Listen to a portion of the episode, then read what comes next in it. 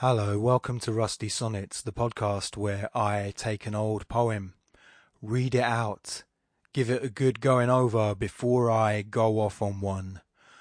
My name is Niall, and today we will be looking at The Flea by John Donne. I'm not going to give too much background. I think there's plenty we can wean from this poem from the first reading. But I will say a little something um, that is that the poem is obviously it was written in the early 17th century, um, in the late Renaissance. Aspects of it might still be a little bit alien to us, um, a little bit strange. So, this is my way of just saying you don't have to understand all of this on the first reading. The first reading is simply the flyover where we're checking the terrain. The first reading is when we're saying hello to a poem before we get into a deeper, more detailed conversation with it afterwards. The first reading is just when we look at the bits that we might want to really delve deep into, and the other bits that we can just say, yeah, we understand that right away. And so that's how we're going to do it. And I think this is the best way of reading a lot of old poems, just to, to read it out first, reading it aloud, especially. If you're able to read any kind of poem aloud, I think you'll get more from it. And once we read it aloud, that's when we can go back to the bits we want to check out. Maybe we didn't understand some segments of the poem, and we can look at those segments of the poem. Maybe there's something quite compelling about other segments of a poem where we feel that we understood it, but then on a second reading we might feel that, that something else is being said or implied at the same time. It's all the delight of reading a poem, and I just really want to get straight into this one. The Flea by John Donne. Mark but this flea, and mark in this, how little that which thou deniest me is. It sucked me first, and now sucks thee, and in this flea our two bloods mingled be. Thou know'st that this cannot be said a sin, nor shame, nor loss of maidenhead, yet this enjoys before it woo, and pampered swells with one blood made of two, and this, alas, is more than we would do. Oh stay, three lives in one flea spare, where we almost, nay more than married are. This flea is you and I, and this our marriage bed, and marriage temple is. Though parents grudge, and you, we are met, and cloistered in these living walls of jet. Though use make you apt to kill me, let not to that self murder added be, and sacrilege, three sins in killing three. Cruel and sudden, Hast thou since purpled thy nail in blood of innocence? Wherein could this flea guilty be, except in that drop which it sucked from thee? Yet thou triumphst, and say that thou find'st not thyself nor me the weaker now. 'Tis true. Then learn how false fears be. Just so much honour, when thou yield'st to me, will waste, as this flea's death took life from thee. So that was The Flea by John Donne. So let's just do what we normally do after the first reading and get to that illustrious beast, the gist. We're going to get to the gist of The Flea.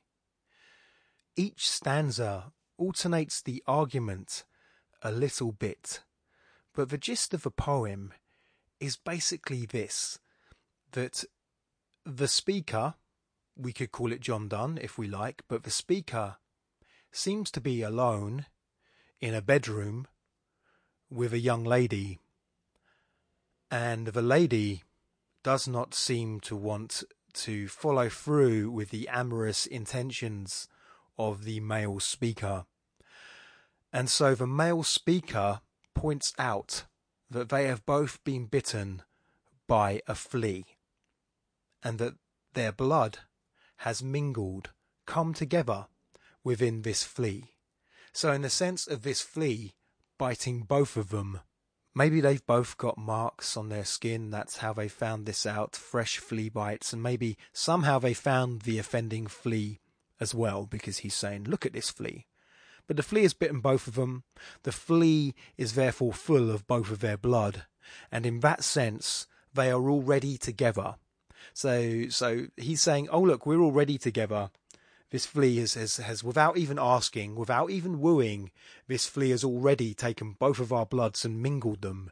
So what does it matter? Like, why does this flea get to experience the joy of both of our bloods mingling together? And it being nothing to us as well, these flea bites, but we cannot enjoy each other in the same way as the flea has just enjoyed us. Um, he goes on to say in, in the next verse, he goes on to say that they are quite literally married now.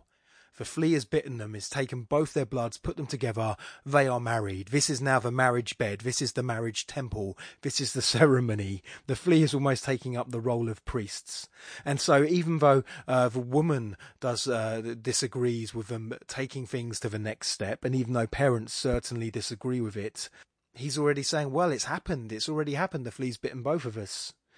Uh, we we end the sec- second stanza with the, the, the intimation that this woman has decided to uh, threaten to kill the flea. Which is a nice way of sort of upping the argument. Oh God, we're married in this flea, so I, I, I must I must give way to your amorous intentions because this flea has bitten both of us. Okay, what if I just squash this flea with my finger? What will happen then? To which Donne initially says, Well, you won't just be killing a flea, you'll be killing the three of us. Both of our bloods are in this flea and you're going to be uh, killing the flea as well. So that's not just the murder of a flea. That's the, the, murder of you and the murder of me too. That's a terrible sin. That is that is heresy. Uh, three sins in killing three. The fi- the final stanza makes me giggle because cause she has she has since decided, yeah, that okay, I'm killing three of us, am I? Okay, look, splat. I've just killed the flea. I felt nothing. So, firstly, he begins this by by by almost perhaps protesting a bit too much, feeling mortified that she has purpled her nail in the blood of innocence. Um, and so um, he he is sort of saying, "Oh my goodness, you've committed this great great crime, even I've told you not to." She responds, "Well, I'm not weaker now. I killed this flea, and um, I felt nothing. You felt nothing. And then this is interesting. This is where he turns it all on its head. So all this time he's saying, look, we might as well, we might as well go to bed together because the flea's already bitten both of us and our blood has mingled. If our blood has mingled already, might as well just go that extra bit and enjoy mingling our blood together.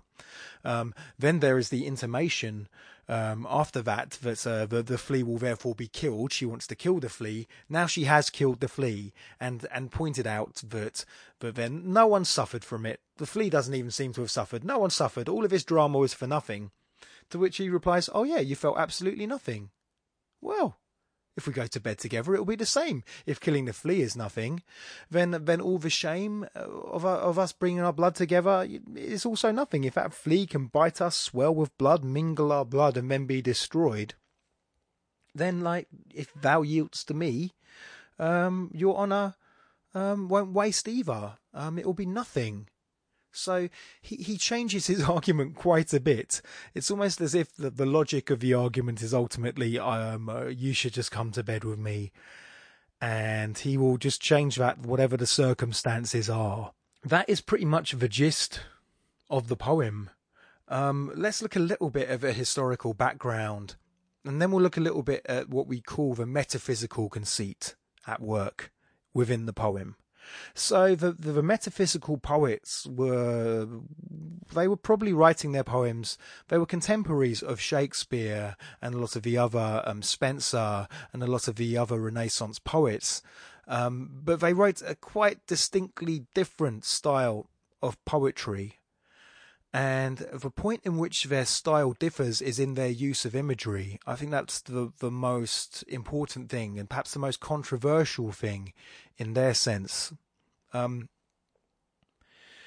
in the poetry that was written before this, if we go back to that idea of the courtly tradition of the sonnet, for instance, there was no such thing as cliche. There tended to be traditions with regard to imagery. So if a metaphor or imagery is used in a poem, It would often follow a, a, tradition, an accepted standard of the imagery.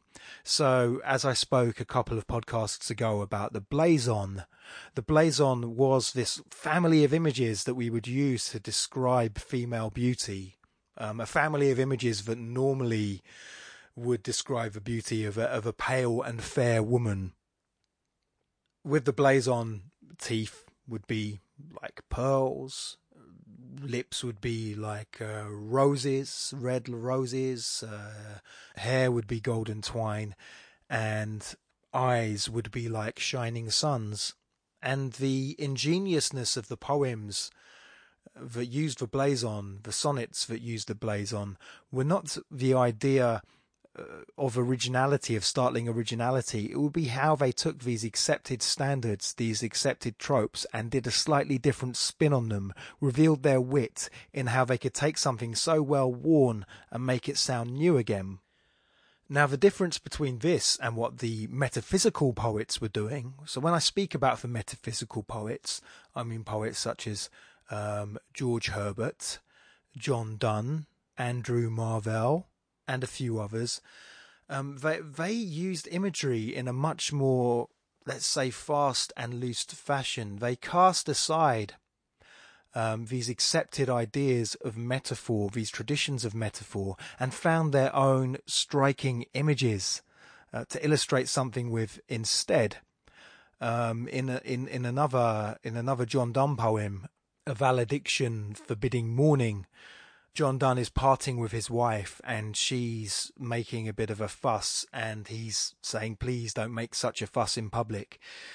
And in order to illustrate their togetherness, he uses the metaphor of a set of drawing compasses, the ones that we pull apart and we draw a circle with. So, how they start off together, but how when the circle is drawn, um, they are pulled apart, and one end sort of draws the circle at the far end, but the other one stays in place. And it is the staying in place that allows the other end of the compass to draw a full circle. Um, now, that is a strange image. It has completely departed from the accepted family of images that are used in the poetry beforehand, and similarly in the flea.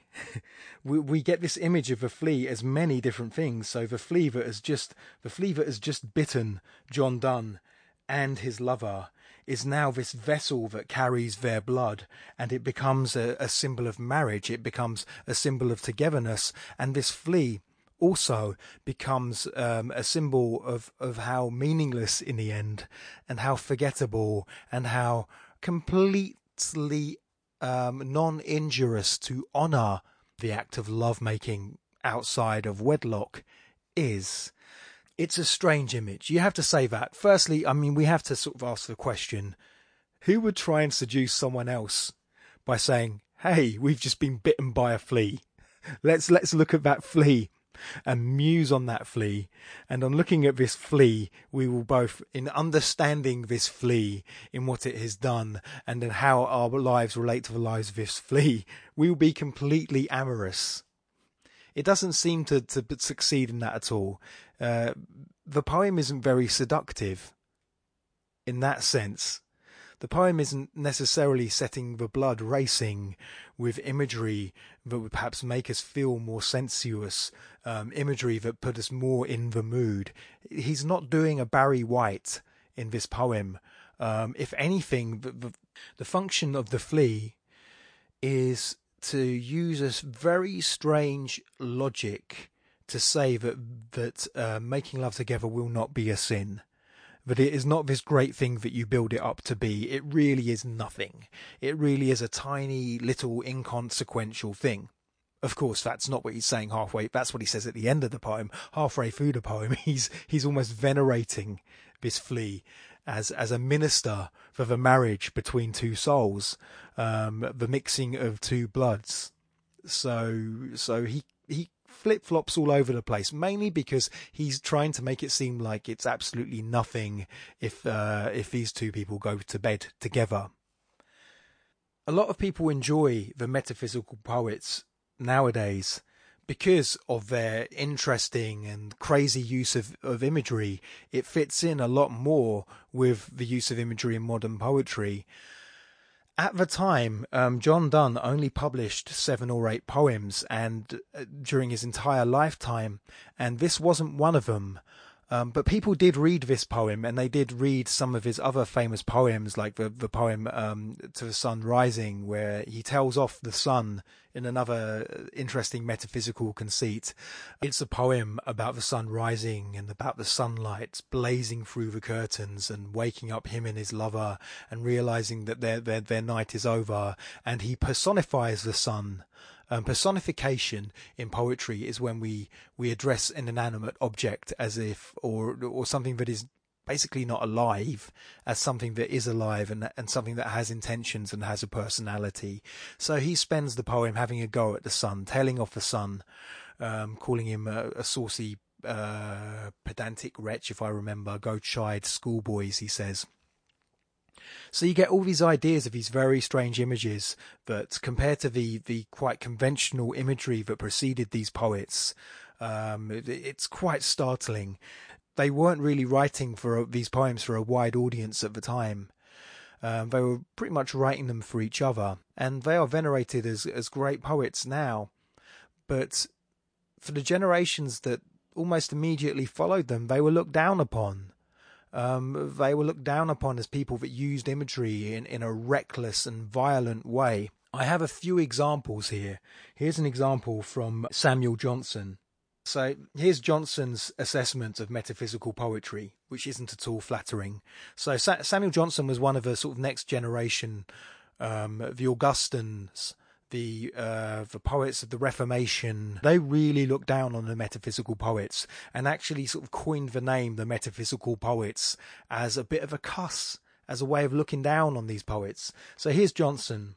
The metaphysical poets were men of learning, and to show their learning was their whole endeavour but unluckily resolving to show it in rhyme instead of writing poetry, they only wrote verses, and very often such verses as stood the trial of the finger better than of the ear, for the modulation was so imperfect that they were only found to be verses by counting the syllables. The most heterogeneous ideas were yoked by violence together. Nature and art are ransacked for illustrations, comparisons, and allusions. Their learning instructs, and their subtlety surprises. But the reader commonly thinks this improvement dearly bought, and though he sometimes admired, admires, is seldom pleased. The gist of that criticism is is is, is twofold. Um, he feels that then they, they neglect the use of proper meter, and we often only understand the metrical aspect of a poem by counting the syllables with our fingers because we do not hear it with our ears. So that's a that's the mark of a worse poet. And according to Johnson, that's the difference between poetry and what we would say in a lighter sense is called verse, a kind of tone deafness, a lack of respect for the metrical quality of the poem, the metrical quality being unstressed and stressed syllables, what we've spoken about the last couple of weeks, the whole dee da dee da dee da dee da dee da aspect of it. Um, we we have another criticism from John from John Dryden, who um, another part of the same generation of poets that followed Donne's generation of poets. Um, he says, and this is pretty much how the, the, the, metaphysical name was coined, he affects the metaphysics not only of his satires, but in his amorous verses, where nature only should reign, and perplexes the minds of the fair sex with nice speculations of philosophy, where he should engage their hearts, and entertain them with the softnesses of love. So they're not just coming down on the metrical aspects of a poem, they're really coming down on the use of imagery. And they're saying that the imagery is this idea of two things being yoked by violence together. So if we look at the flea and the use of imagery that a flea full of blood, something that we don't immediately associate um, with sensual enjoyment, he takes this flea and he kind of ties it, he yokes it violently, he violently ties and attaches this imagery to courtship. And so he thinks uh, the, the, the the Johnson and, and Dryden say that um, oh what will happen is yes you've just got this very dramatic image and you've stuck it to to the, this very dramatic concept, um, but because there's such a big difference to them and you've brought them together, that's how people perhaps are dazzled by these poems. But this this does not this use of imagery does not satisfy people. You must use more natural imagery to satisfy the reader. All you do with this is is you dazzle the easily dazzled. They bring up women, of course, so they think women are incapable of understanding philosophy, and therefore they're saying that the women are dazzled by these images. But more learned men will not be impressed by this. They can, they can, they they can see that this is not the imagery is not appropriate and and is not good for learning. And this attitude continued until the modern era, um, when certain ideas of nature um, and certain ideas of propriety and maybe the idea of objective quality and objective standards that have been divinely issued, a lot of these are cast aside and abandoned um, in the modern era from poets such as Ezra Pound and T.S. Eliot. And so the, the there was a bit of a revival in the 20th century of the metaphysical poets. One thing I wanted to understand when looking at this poem was the history of reproductive science and how people thought that reproduction worked. Because I think part of what we might find strange as modern readers in this poem is the sense of blood mixing. Um, we have different modern understandings of reproductive science, and we certainly have different modern readings of mixing of bloods um, in a scientific sense. So I really wanted to look at historical accounts of reproduction. Um, because I do remember reading somewhere, and I unfortunately do not remember where, that the, the idea of a mixing of blood was perhaps um, underlying the idea of, of, of sexual reproduction um, in historical times. Now, one thing I found is actually in classical times um, with Greeks, actually, um, they they believed that reproduction was caused by a kind of mingling of bloods. Um, the so the basically the, the male semen was seen as a very pure form of blood and when it mixed, um, they had the evidence of menstrual blood from women.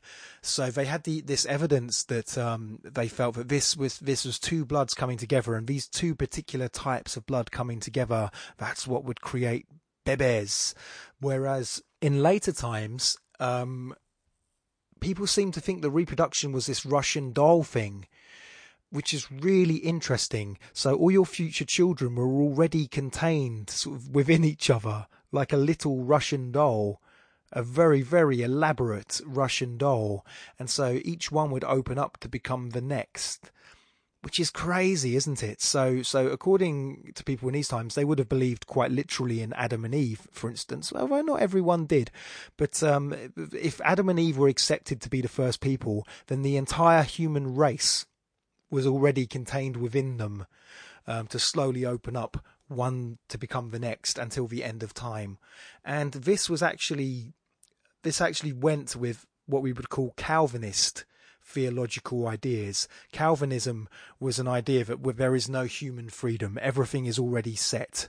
All the whoever is damned and whoever will be raised into heaven, it's already it was already decided at the moment God created the universe. And so this idea that we're all waiting to live our lives already there within Adam and Eve actually didn't threaten Calvinist ideas of um, fate. So I think that's quite interesting. So I, I do wonder if this idea of two bloods mingling maybe was a remnant of the Greek idea of reproduction, and that actually this idea of two bloods mingling um, in it wasn't quite as gross in the in the understanding of it as it would be now. Um, that there might be perhaps a more more literal sense that when bloods mingle, um, another life is made. I'm not sure. In a lot of ways, that is pure conjecture from me, even though I haven't officially gone off on one yet. Another little note about about John Donne actually because somewhere along his lifetime, John Donne converted to Anglicanism, um, became a Protestant, and became a much more devout man.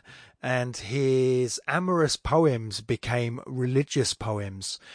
And the interesting thing about Donne's religious poems is they're still very sensual. There is an aspect to them that that um, that they're still in some ways quite amorous, but they're just amorous towards God instead of a young woman.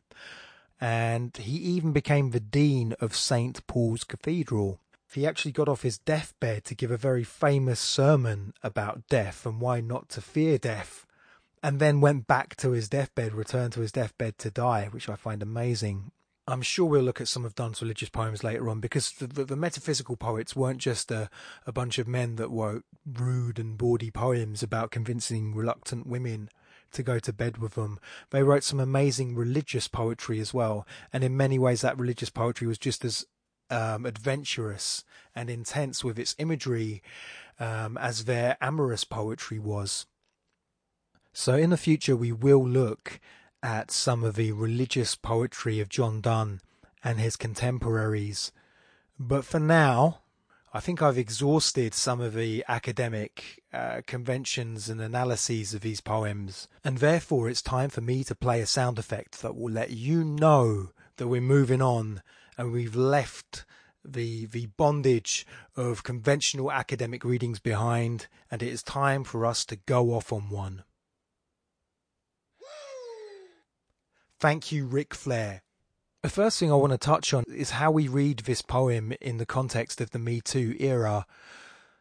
The Christmas song "Baby It's Cold Outside" has an, a similar context, and it's really interesting that people have decided that that, it, that is no longer an appropriate Christmas song to play, because the subtext of "Baby It's Cold Outside" is, of course, a woman wants to leave somewhere where she is with a man, and the man is saying, "Baby, it's cold outside," basically saying, "No, I don't want you to leave." And the, the Me Too subtext for that particular reading of that song is that woman wants to leave and you should you should respect uh, her need to leave the place. And so with with the flea we are dealing with a, a similar situation in which um, a woman has said no no i really don't want to. And the man is remaining insistent and not accepting her answer and I think it's right that we do feel uneasy about that particular aspect. I think when someone has said no, they mean no, and we all we all all decent people accept this. I think there's some aspects that I think we can use to defend this poem. Um, the first one being how ridiculous this one is, how absolutely ridiculous the concept of a flea and a flea becoming engorged in the in the blood of two people, and him making this argument. I, I feel that there's a playfulness to it, and I think in the sense that while we don't hear the voice of the amorous intended, we certainly know what her reaction is. She seems to take it in good humour and seems to understand the ridiculousness of his argument in the sense that she says, okay, I've crushed the flea and I felt nothing, mate. I don't know. It seems like the woman in the poem is rising up to the task of, oh, okay, you've got this image and you're saying for the sake of argument that uh, my sense of honor will not be defiled if we come together. Um, and, and, and, you know, or that we have already come together within this flea. And if I crush this flea, it will be murder. Well, I'm going to murder this flea. Oh, look, I'm feeling absolutely fine you, you get this sense of the woman in some ways as the intellectual equal of the man. Um, but but I feel that the woman gives as good as she gets in this poem, um, with this ridiculous conceit that is being offered to her, but would make no sane human think, oh. Wow, we've both been bitten by a flea. Oh, oh, I'm well in the mood now, I am, mate. Um, another thing I might go off on one about this idea of imagery and that is that um, I, I, can I certainly understand it when a poet just really goes for the most dramatic imagery and just tries to, to bombard you with imagery, a bunch of images that don't really have much connection to each other, other than that they're quite dramatic and quite vivid.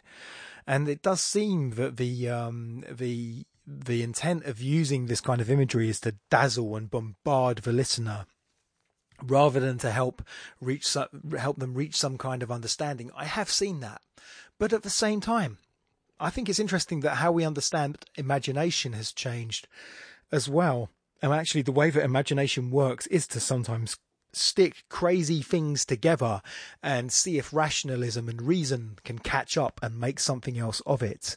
Perhaps the most interesting example would be um, Einstein dreaming about riding on a beam of light um, before he had his theory of relativity.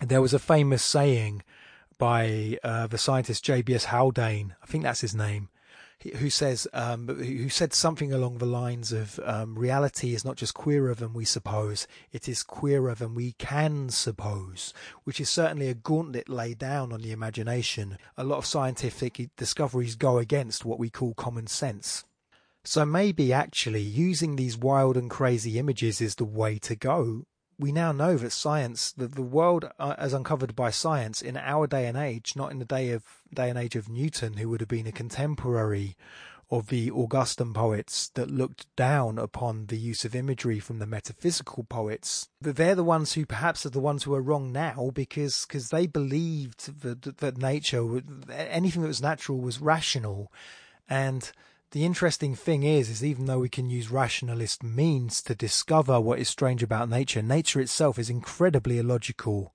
at the quantum level and at other levels as well. And isn't and rationalism just doesn't seem to be part of nature's playbook at certain levels. I'm going to leave it there with the idea of the power of the imagination. I think that's how i would say it Never, never, never hold back on your imagination. Let it fly wherever you need it to fly.